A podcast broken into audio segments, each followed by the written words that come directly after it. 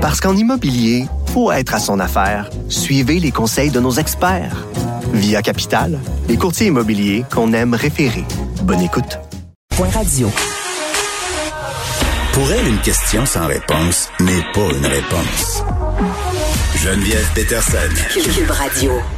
Je vous rappelle qu'il y aura un point de presse euh, tenu par Geneviève Guilbeault aux alentours de 14 heures. Évidemment, on va revenir sur ces annonces faites par le gouvernement Trudeau plus tôt ce matin concernant euh, les voyages, mais aussi peut-être sur l'éventualité de euh, d'imposer des barricades, en fait, de placer des barricades un peu comme on a connu au printemps dans les différentes régions du Québec. mais revenons sur cette histoire de voyage, parce que là, nouvelles mesures qui sont mises en place. Là, juste faire un petit rappel rapide. on restreint les vols à quatre aéroports pour les arrivées, le Vancouver, Toronto, Calgary, Montréal. Second test obligatoire dans ces aéroports. Voyageurs qui doivent attendre trois jours pour euh, peut-être jusqu'à trois jours dans des hôtels destinés hein, au retour. Donc, on s'en va pas à la maison, on fait ce test-là, on s'en va à l'hôtel, c'est à nos frais. Ça peut aller jusqu'à 2000 dollars et le gouvernement qui suspend les vols vers le Mexique, vers les Caraïbes et ce jusqu'au 30 avril.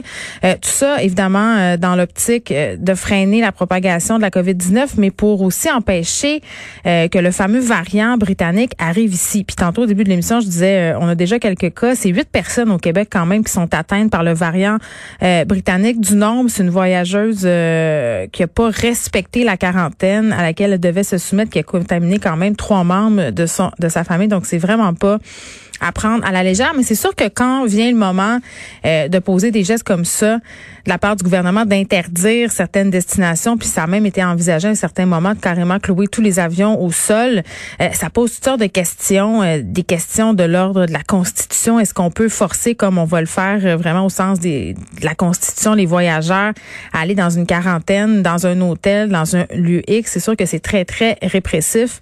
On va faire le tour de tout ça avec Maître Anthony Beauséjour, qui est avocat constitutionnaliste. Maître Beauséjour, bonjour. Bonjour, Mme.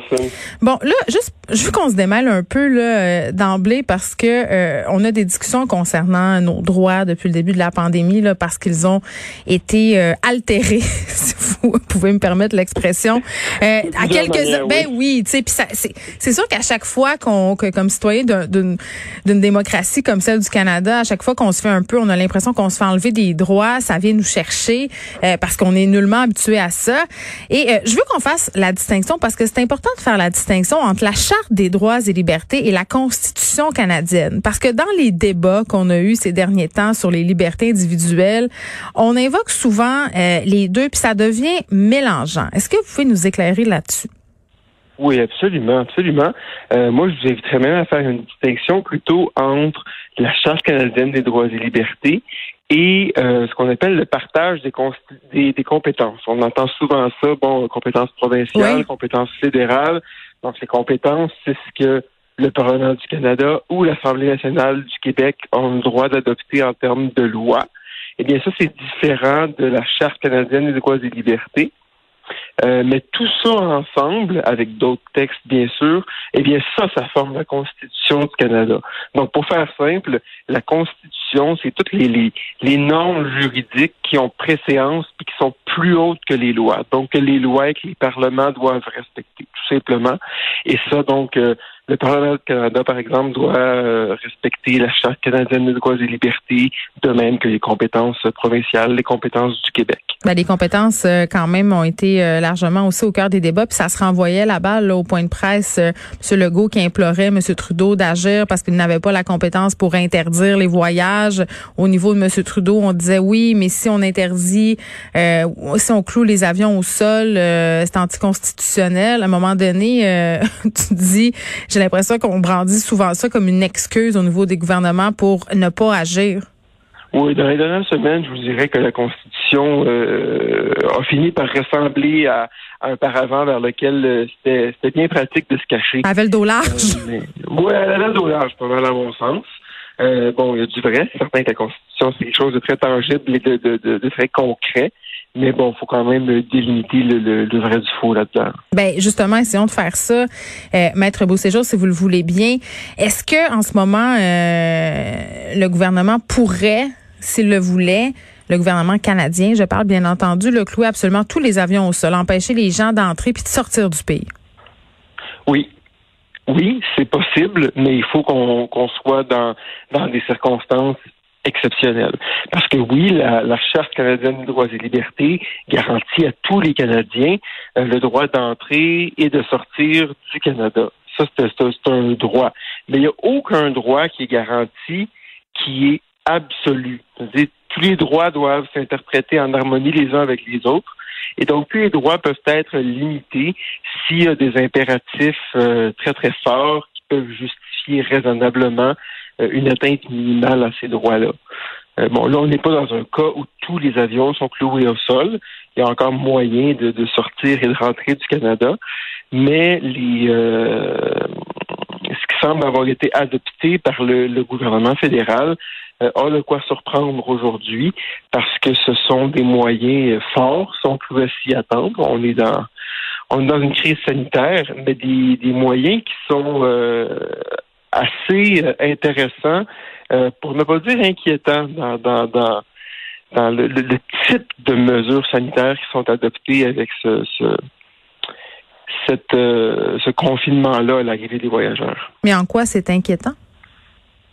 Ben écoutez, euh, si vous regardez simplement la liste des pays euh, à partir desquels il n'y a plus de vols qui vont venir, le, gouvernement se targuait d'avoir euh, banni les destinations soleil pour éviter donc les, les, les, voyages non essentiels ou dits non essentiels. Donc on, on parle du Mexique, on parle des Caraïbes, mais moi j'ai entendu personne se surprendre du fait que la Floride, par exemple, qui est l'une des destinations, sinon la destination ultime du, du, du, Québécois moyen euh, au beau milieu du, du de l'hiver froid et noir. Hmm. Et la Floride, elle, il y a encore des, des, avions qui vont nous provenir de là. oui, ah, mais euh, pardon, il, ben, il y a quand même une différence entre aller passer une semaine à Punta Cana et se rendre à sa résidence secondaire en Floride pour y passer des mois. J'ai l'impression qu'on n'est pas tout à fait à la même enseigne.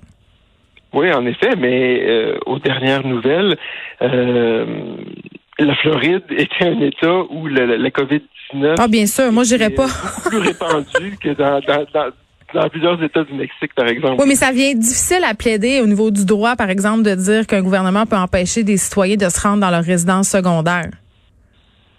Ben, difficilement, non? Écoutez, euh, si c'est bon pour le Mexique, je vois pas en quoi le, la Floride, du simple fait que c'est un État américain, un État plus occidental, euh, soit plus acceptable. Même si c'est une résidence, moi c'est plus là où je vois euh, peut-être une espèce de revendication là, des personnes qui pourraient soulever ouais mais là je m'en vais dans ma maison, je vais rester là des mois.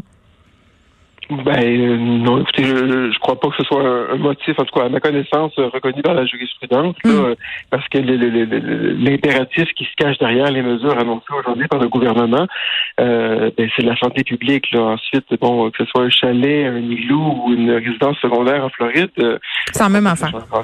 Mm.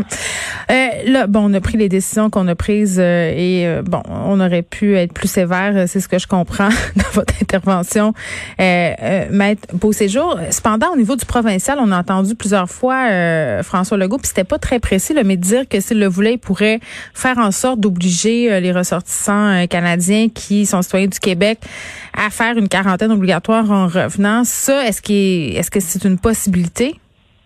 Oui, absolument.